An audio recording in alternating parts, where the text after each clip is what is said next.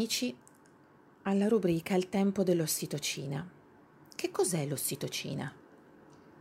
Quando nel 1906 un ricercatore di nome Henry Dale scoprì l'ipofisi o ghiandola pituitaria, eh, capì che questa ghiandola produceva un ormone fondamentale per la maternità. Infatti, ossitocina significa veloce e travaglio di parto. Dopodiché scoprì che il medesimo ormone serviva alle madri per produrre il latte materno. Allora domandiamoci, perché è importante l'ossitocina? L'ossitocina è importante perché è quasi il contrario di quello che fa l'adrenalina. L'adrenalina fa parte di quel sistema che viene definito di attacco-fuga, cioè quella reazione istintiva che ognuno di noi possiede nel momento in cui si sente attaccato o in pericolo. L'ossitocina è il contrario, ci mantiene calmi e connessi, collegati.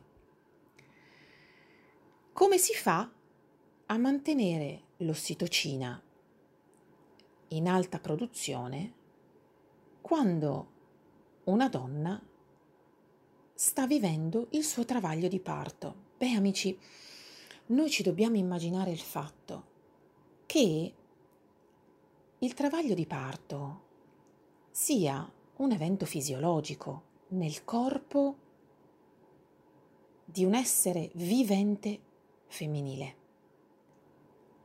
I mammiferi partoriscono grazie all'ossitocina.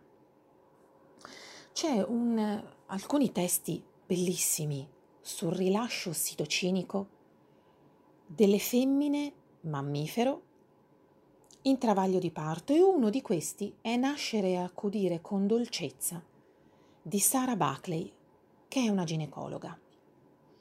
Lei racconta spesso la storia di una femmina che inizia a sentire i primi dolori eh, del travaglio di parto, ma è giorno, c'è luce, c'è rumore. Per cui, nonostante abbia senta l'istinto di proteggersi da rumori e da luci, eh, sospende quasi volontariamente il proprio travaglio di parto. Travaglio che ricomincia in serata, a notte fonda, quando la casa è nel silenzio. E infatti, alle prime luci dell'alba, mette al mondo i suoi cinque gattini. Noi donne non siamo del tutto completamente differenti. Infatti, il modo migliore per fermare il travaglio di una donna è metterle paura è non farla sentire accolta, porle domande, eh, farla sentire sola, abbandonata, impaurita.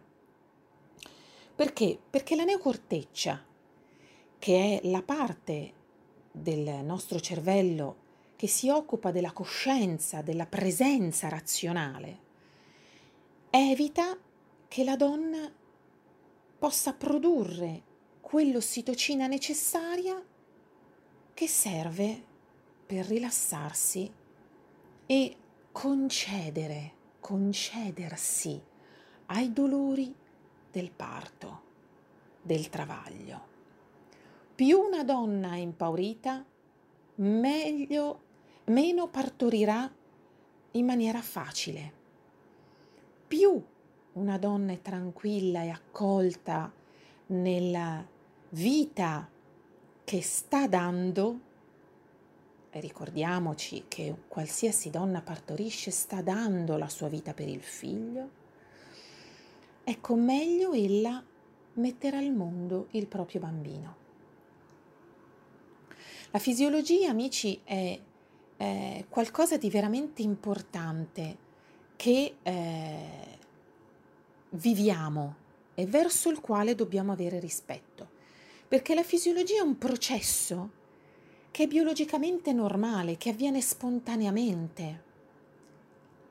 In fisiologia, nella biologia, la normalità c'è. Quando noi diciamo eh, che avviene qualcosa eh, di fisiologico, significa che eh, è normale.